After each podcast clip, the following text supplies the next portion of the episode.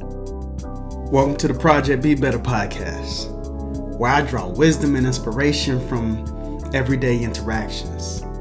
This is your host, Ray Sawyer. Back when I lived in Northern California, I took my parents on a trip to see the redwood trees. It was the happiest I had ever seen my father, and I learned a little bit along the way too.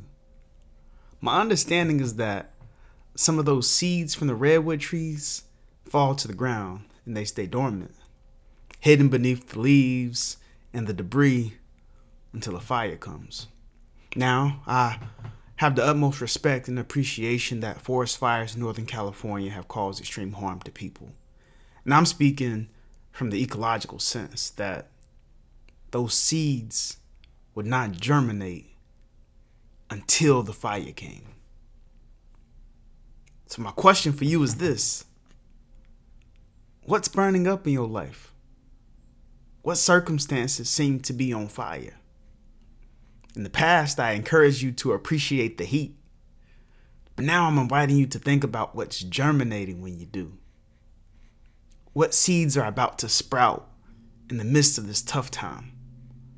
What new beginnings are about to take place? See, for a season, that debris line on the forest floor was protecting the seeds, keeping them safe until it was the right time. After a while, that same environment was preventing its growth. Hence, the fire's value. So, some circumstances and situations are valuable in our life for a season. When that season is over, we got to be willing to let go so we can grow. Burn it up. Fire just might be the best season to level up.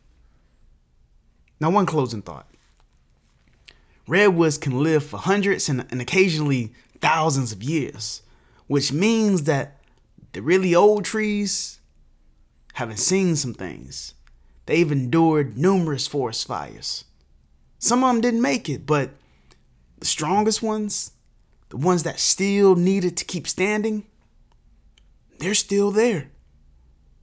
Remember that in your toughest times, the relationships that really matter, the opportunities that really matter, the impact that really matters, it'll still be standing after the smoke clears. So, I hope you can recognize the fires in your life, appreciate the growth that they offer, and trust that the things that matter can withstand the flames. And that's how we continue on this journey. Project Be Better. My perspectives are like a buffet. Only take what you can eat. But try something new sometimes.